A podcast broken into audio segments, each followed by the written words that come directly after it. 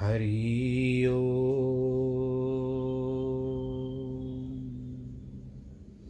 हरि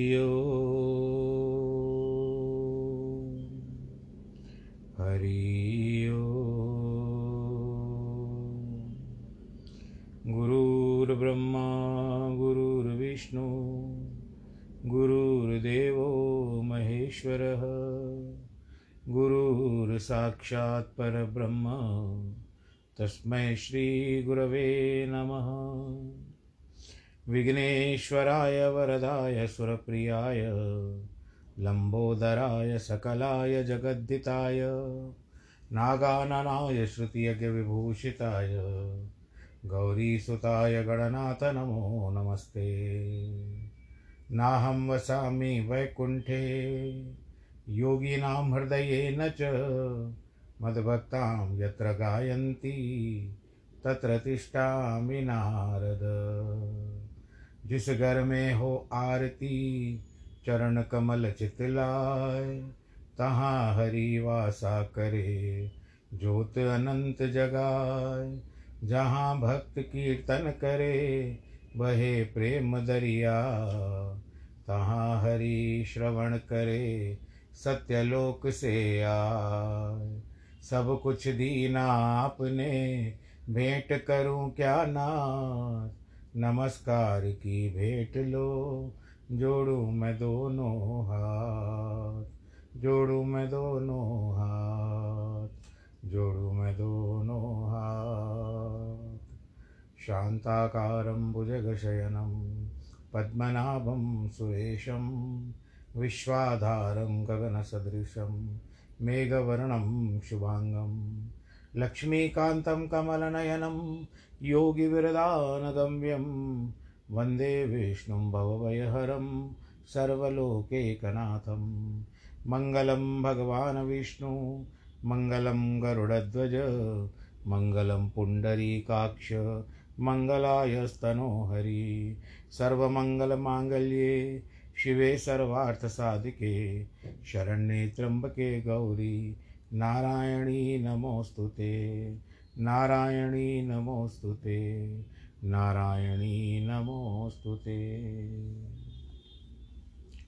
प्रिय भक्तजनों, इस सप्ताह में फिर से प्रवेश कर रहे हैं।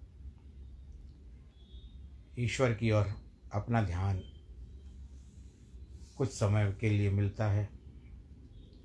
और प्रभु की ओर निरंतर, क्योंकि घड़ी का तो लगभग घड़ी भर तो सत्संग करता हूँ। क्योंकि कई बार वर्णन कर चुके हैं कि घड़ी का एक प्रमाण जो होता है, आप लोगों ने सुना होगा, फिर भी कह रहे हैं कि एक घड़ी, आधी घड़ी। आदि ते पुण्यात संत समागम हरि कथा, कटे कोटे अपराध। हम तो एक घड़ी पर करते हैं, आधा घंटा, यानी छः मिनट, ज़्यादा ही करते हैं। उसमें समझ लो, सवा घड़ी हो गई। छः का आधा बारह बारह का आधा छः तो सवा घड़ी, वैसे भी सवाई का जो हिसाब किताब होता है ना, वो बहुत अच्छा होता है। उसका अर्थ होता है कि बरकत रहे आपके पास। तो वो घड़ी भर हमको मिल जाता है। प्रभु की जय शरण में रहते हैं। कुछ ज्ञान की बातें भी प्राप्त होती है। ईश्वर चिंतन भी होता है और मन भी लगा रहता है। अब हम अष्टावक्र की कथा से शुरू करेंगे, ज्ञान की शुरू करेंगे कि स्वभाव वादेव जानानो, दृश्य में तन किंचन इदम ग्राह्यमिदम त्याजम स किम पश्यति धीरधीही।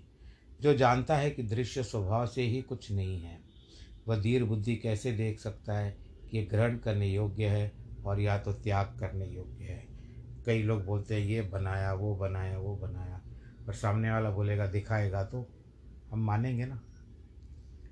तो दृश्यमान है, वही सब कुछ है। परंतु आत्मा तो इसको भी नहीं मानती, क्योंकि वो सब तो एक ही है। एक ही रूप, एक ही रस। कभी आत्मा ने आपको कहा है, मन कहता रहता है। आत्मा ने कहा है कि करेला कड़वा होता है।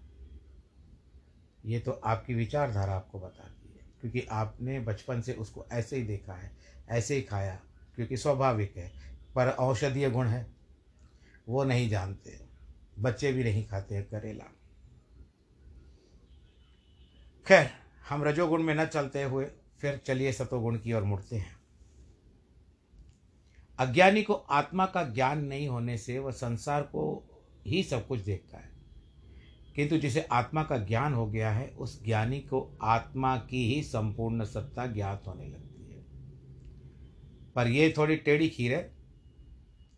संसार को अनित्य, मायाजाल ब्रह्म ब्रह्म समझने लगता है। उसे आत्मा ही नित्य एवं सती, सत्य प्रतीत होती है। एक बार रम गया तो बस रम गया। रम, जब रम गया तो मात्रा आ जाती है, राम बन जाता है। तो राम नाम सब कहे। फिर इस अनित्य जगत से क्या प्राप्त करने की इच्छा रखता है यही कि चार लोग मुझे अर्थी पे लेके जाएँगे, अंत समय में। परिवार वाले अपेक्षा करेंगे, मेरे लिए कुछ दे के जाए, मेरे लिए कुछ रख के जाए, बचा हुआ, क्योंकि साथ में कोई भी नहीं ले लेके जाएगा। जिसे महान मिल गया, विराट मिल गया, वह क्षुद्र भी क्यों अपेक्षा करेगा? आत्मज्ञान को यह सब दृश्य जगत स्वभाव से कुछ नहीं है, सब कुछ आत्मा ही है, ऐसा ज्ञान हो जाता है। ऐसे ज्ञानी इस संसार में न कुछ त्यागने योग्य समझता है, न ग्रहण करने योग्य समझता है। अब हम ऐसे मैं उदाहरण दे रहा हूँ, पेड़ों को ही ले लो। देते हैं फल, पर कभी आपसे आकर के नहीं कहते कि मैं प्यासा हूँ, मुझे जल पिलाओ। मुझे सींचोगे तो मैं आपको फल प्रदान करूँगा, मैं आपको छाया प्रदान करूँगा, और उसके बाद अपने आप को कटवा करके आपके घर की शोभा बढ़ाऊँगा द्वार के रूप में। या खिड़की के रूप में, जहाँ पर से आप ताका झांकी कर सके, खिड़की का जरोखा। तो यही सारी बातें आती है। त्याग और ग्रहण दोनों ही अहंकार के रूप है। अहंकार वश ही संसार सब कुछ अपने लिए पाना चाहता है, एवं उनका त्याग भी अहंकार है। वह छोड़ना भी है तो पुनः स्वर्ग में मिलेगा। इस आश्वासन पर छोड़ता है, पाखंडी हो अथवा अहंकारी। सब कुछ छोड़कर, अंत में सब कुछ छोड़ करके हाथ खड़े कर देता है। किंतु यदि ऐसा भी यदि अहंकार के कारण ही किया गया तो त्याग नहीं है मूर्ता मात्र है। छोड़ना पाने के लिए कोई शर्त नहीं है। जहाँ भी मैं मौजूद है, कर्ता मौजूद है, वहाँ अहंकार भी है। ज्ञानी त्याग करता नहीं है। उसे त्याग घटता है। त्याग होता है, किया नहीं जाता है। वह अपना सब कुछ समझता ही नहीं है। सभी ईश्वर का समझता है। वह संसार को कंकड़ पत्थर से अधिक महत्व नहीं देता। फिर किसका त्याग करे? वह किसको ग्रहण करे? भोग और त्याग दोनों ही अहंकार में रहते कृत्य है, खुश है, प्रसन्नता है कृत कृत्य ज्ञानी के लिए दोनों का महत्व नहीं है। मैं एक पाठशाला की बात करता हूँ कि पाठशाला में भी यदि जिस तरह से अगर बैठा जाए तो मास्टर जी क्योंकि पढ़े लिखे हैं, उनको ज़्यादा पढ़ने की आवश्यकता नहीं है। खोजना करेंगे उसके ऊपर पढ़ पढ़ेंगे नहीं, उसी उसी विषय को नहीं पढ़ेंगे। पर बच्चों के बीच में उत्सुकता होती है, आतुरता होती है, सीखने की कुछ कुछ बच्चे कहते हैं, हमको भी सिखाओ कि आपने किस तरह से किया और कुछ कुछ जो अध्यापक हैं, वो तो आज उनकी उपलब्धि है, हम उनके बारे, उनके विषय में बातें करते रहते हैं। चलिए, भगवान नारायण की ओर चलते हैं। बोलो, कृष्ण कन्हैया, लाल की जय। अब आपने सुना कि इंद्र ने अपना बला, बल दिखाने के लिए वर्षा की थी। भगवान जी ने भी उसके अहंकार को तोड़ा और गोवर्धन पर्वत उठा लिया। सब लोग उसके नीचे जमा हो गए और किसी प्रकार की ऐसे भी विचार कर ऐसा भी विचार करना चाहिए कि सात आठ दिन, ये भी तो प्रभु की माया है, उनकी कृपा से सात आठ, जो भी सात दिन थे, सप्ताह था, वो सब भूखे प्यासे। तो भगवान जी ने ऐसी क्या, कौन सी माया रचा दी थी, जिसके कारण न भूख का अनुभव होता है, न प्यास का अनुभव होता है? और निरंतर हमारे भगवान नारायण जी कृष्ण का स्वरूप जो है, वो एक उंगली पर सारे पर्वत को लेकर के, जिसका चौरासी कोस।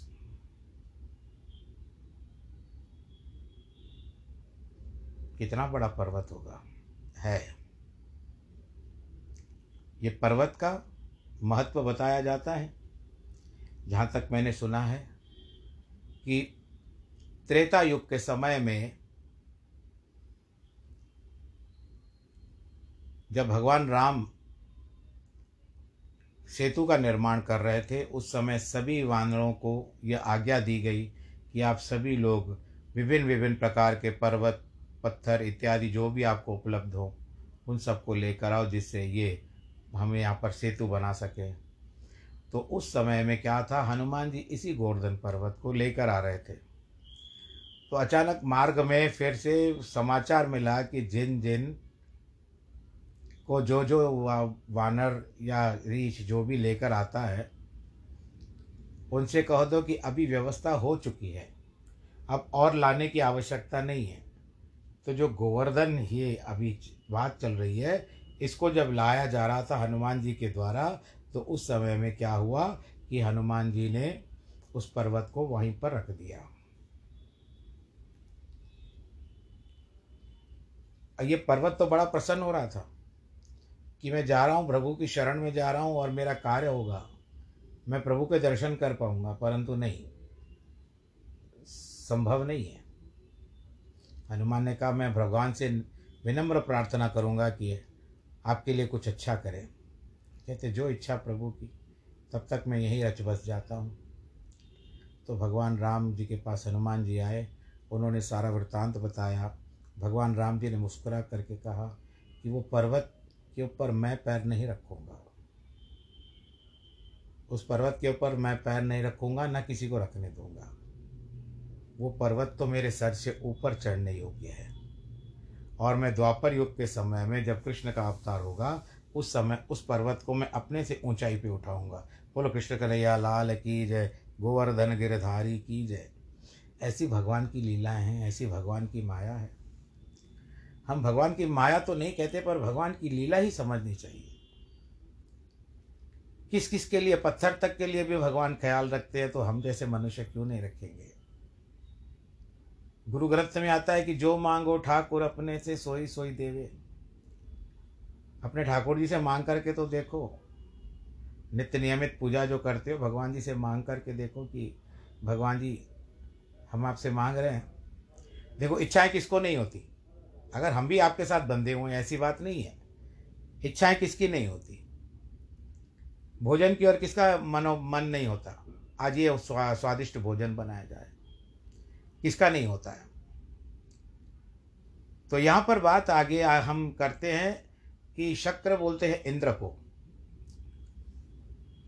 भगवान श्री कृष्ण के से क्षमा मांगने के लिए आता है आज कथा वो बताई जा रही है।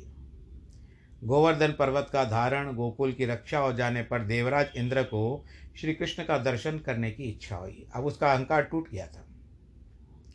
अतः शत्रुदित जित देवराज गजराज ऐरावत पर चढ़कर गोवर्धन पर्वत पर आए और वहाँ संपूर्ण जगत के रक्षक, गोपवेशधारी महाबलवान श्री कृष्ण को ग्वाल बालों के साथ गौएँ चराते देखा। उन्होंने यह भी देखा कि पक्षी श्रेष्ठ गरुड़ अदृश्य भाव से उनके ऊपर रहकर अपने पंखों से उनके ऊपर छाया कर रहे हैं। तब वे ऐरापत से कूद पड़े। एकांत में मधुसूदन की ओर प्रतिपूर्वक दृष्टि फैलाते हुए मुस्कुराकर हाथ जोड़ करके इंद्र ने कहा, हे श्री कृष्ण चंद्र, मैं जिसलिए आपके पास आया हूँ, वह सुनिए। हे महाभाव, आप इसे अन्यथा न समझे। हे अखिलाधार परमेश्वर आपने पृथ्वी का भार उतारने के लिए पृथ्वी पर अवतार लिया है। यज्ञ भंग से विरोध मानकर ही मैंने गोकुल को नष्ट करने के लिए महामेघों को आज्ञा दी थी। उन्होंने संहार मचा दिया, किंतु आपने पर्वत को उखाड़कर गवों को बचा लिया। हे वीर, आपके इस अद्भुत कर्म से मैं अति प्रसन्न हूँ।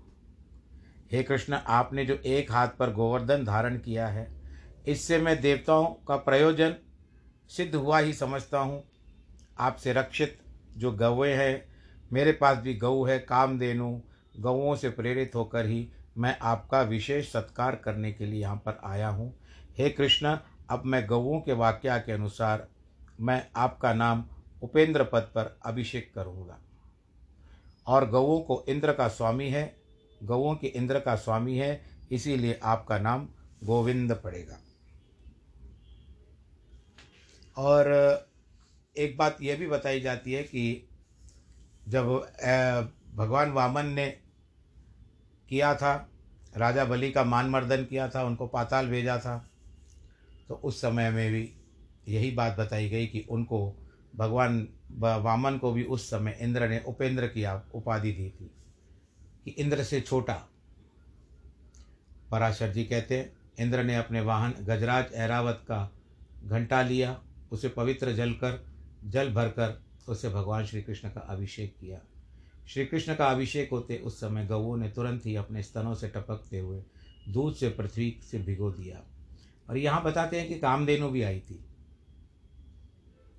इस प्रकार गौों के कथनानुसार श्री जनार्दन को उपेंद्र का पद भार अभिषिक्त कर शचिपति इंद्र ने पुनः प्रीति और विनय पूर्वक कहा, ये महाभाग, यह तो मैंने गवों का वचन पूरा किया।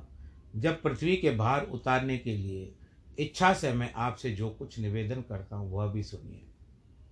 हे पृथ्वीधर, हे पुरुष सिंह, अर्जुन नामक मेरे अंश से पृथ्वी पर अवतार अवतार हो चुका है।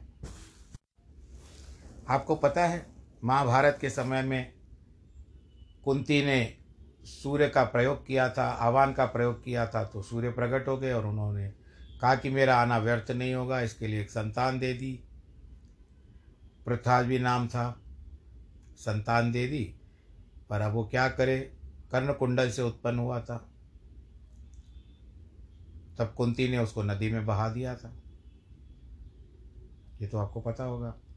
उसके बाद भी जब ब्याह होगा पांडु से उनका ब्याह हुआ तो श्राप था पांडु को।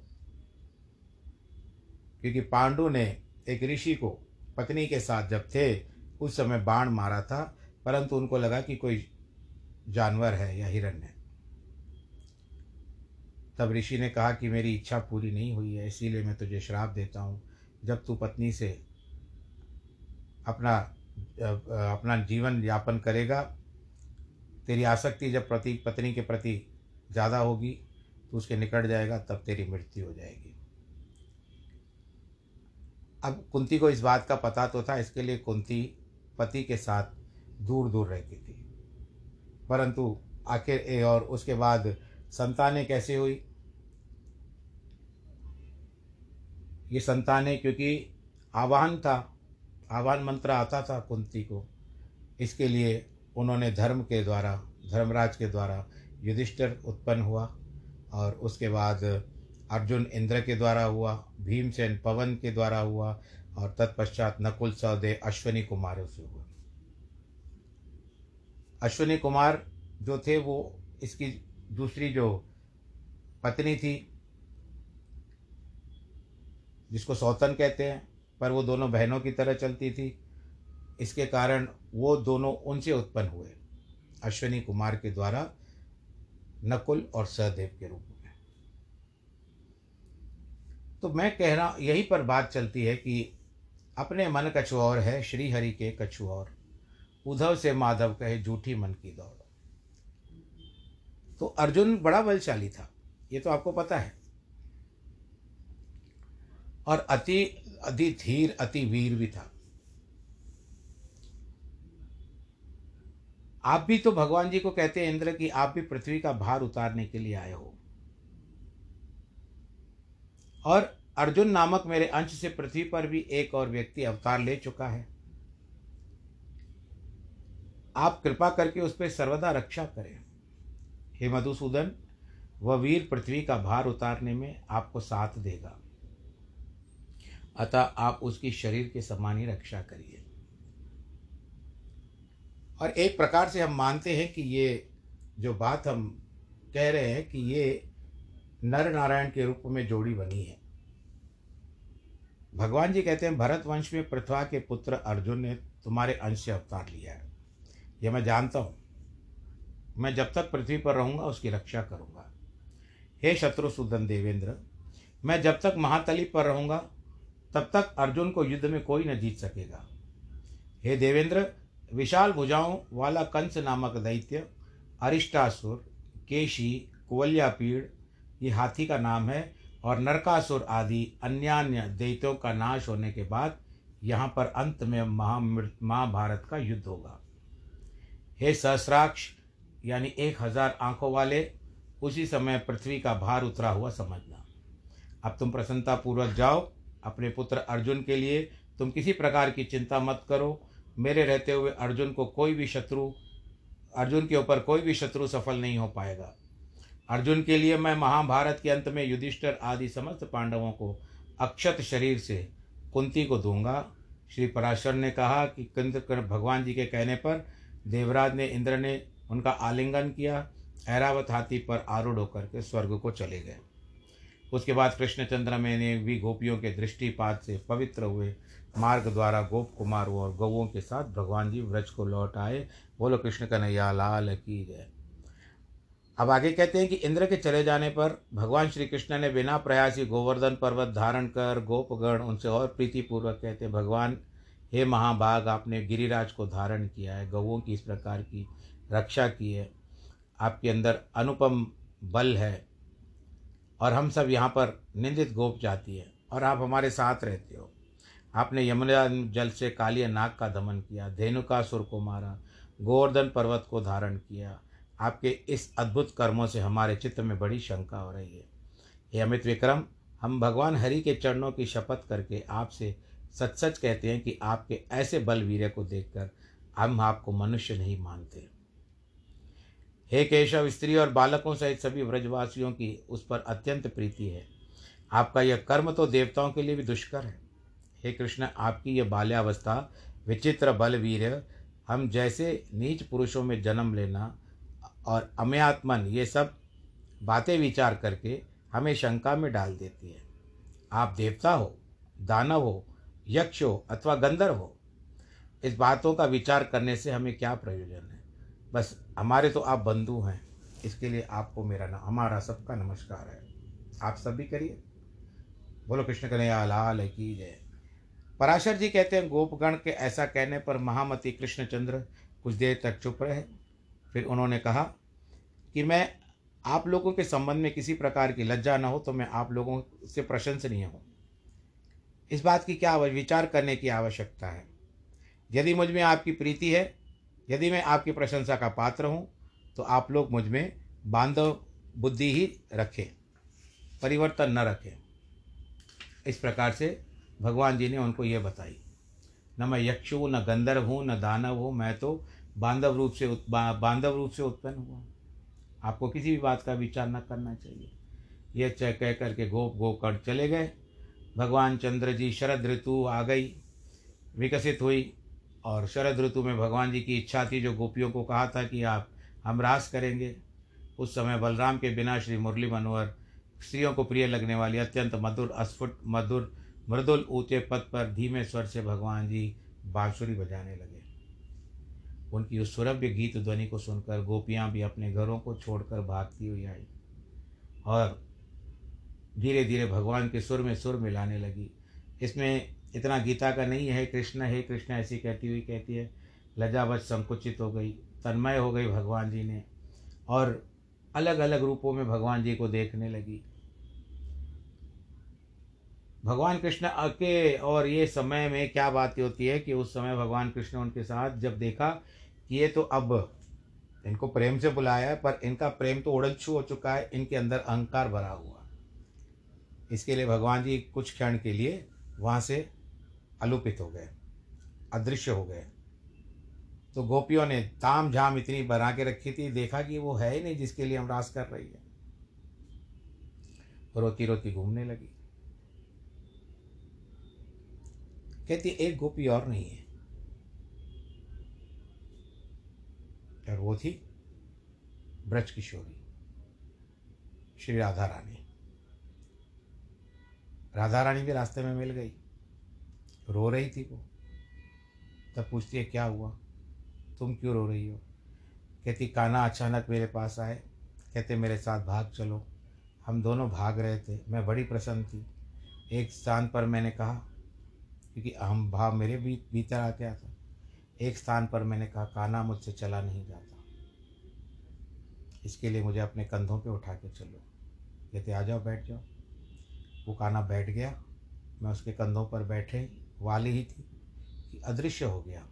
और मैं अपना संतुलन संतुलन खो बैठी और धरती पे गिर गई। मुझे छोड़ करके चला गया काना कहती, हमारी भी यही दशा है।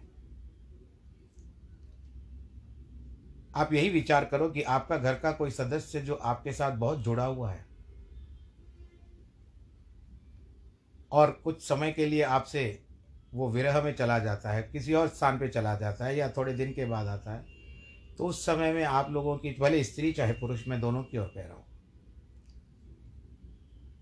तो उस समय आप लोगों की क्या दशा होती होगी? और भगवान जी भी हमारे लिए ऐसे ही हैं भाई। उनके सिवा आनंद नहीं आता। सुखदेव जी आए एक बार। वैकुंठ में थे, वैकुंठ में भगवान जी को कहते, भगवान जी, मुझे मृत्यु लोक में जाने दीजिए। कहते, क्यों? क्या कारण है? कहते, प्रभु, हम यहाँ पर तो हैं वैकुंठ में, पर वैकुंठ की बात एक ही यहाँ पर कुछ वो आनंद नहीं आता। आप भी तो दर्शन देते हो, बहुत खुशी की बात है, प्रसन्नता की बात है। लेकिन जो आपको याद किया जाता है ना, आपका नाम से रमणा किया जाता है, उसमें थोड़ा आनंद अलग है। या तो हम सोचते हैं जिनको याद किया वो सामने हैं। आप पृथ्वी पर जाने दीजिए मुझे। मैं वहाँ पर आपका चिंतन करूँगा। चिंतन करने में बड़ी आनंद आता है। चिंता मिटती है। आशीर्वाद दीजिए मुझे, जाने दीजिए। तो सुखदेव जी को भगवान जी ने भेजा, कहता, एक शर्त पे भेजूँगा कि मेरे भक्त को तो भागवत की कथा सुनाएगा। और वो श्रीमद् भागवत की कथा सुखदेव जी ने राजा परीक्षित को सुनाई है। तो यहाँ पर बात वही आ गई कि भगवान श्री कृष्ण को ढूँढने लगी और ढूंढते ढूंढते आखिर भगवान श्री कृष्ण देखता है कि विरह में वो व्यथित हो रही है, रो रही है, पुकार रही है, क्रंदन कर रही हैं। तो भगवान जी उनके बीच में प्रकट हो गए और भगवान श्री कृष्ण के प्रकट होते हुए सब प्रसन्न हो गई, खुश होकर के फिर नृत्य हो गया, आनंद से समा गई, संसार भूल गया, कहाँ पर थी, क्या थी, बस आजकल जैसे ना पार्टियाँ चलती है मैं ऐसे नहीं कह रहा हूँ कोई मैं तुलना कर रहा हूँ।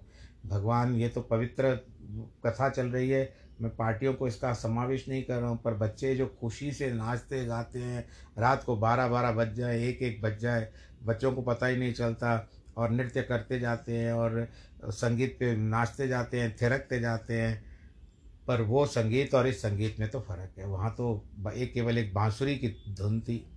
एक तान पर बांसुरी की तान पे गोपियाँ तिरक रही थी। ऐसा नहीं, ऊपर से मृदंग इंद्र भी बजा रहे थे। और चंद्रमा, और छः महीने तक उन्होंने रात्रि, एक रात्रि को छः महीने की रात्रि जो थी, एक रात्रि में बदल दिया था भगवान श्री कृष्ण ने।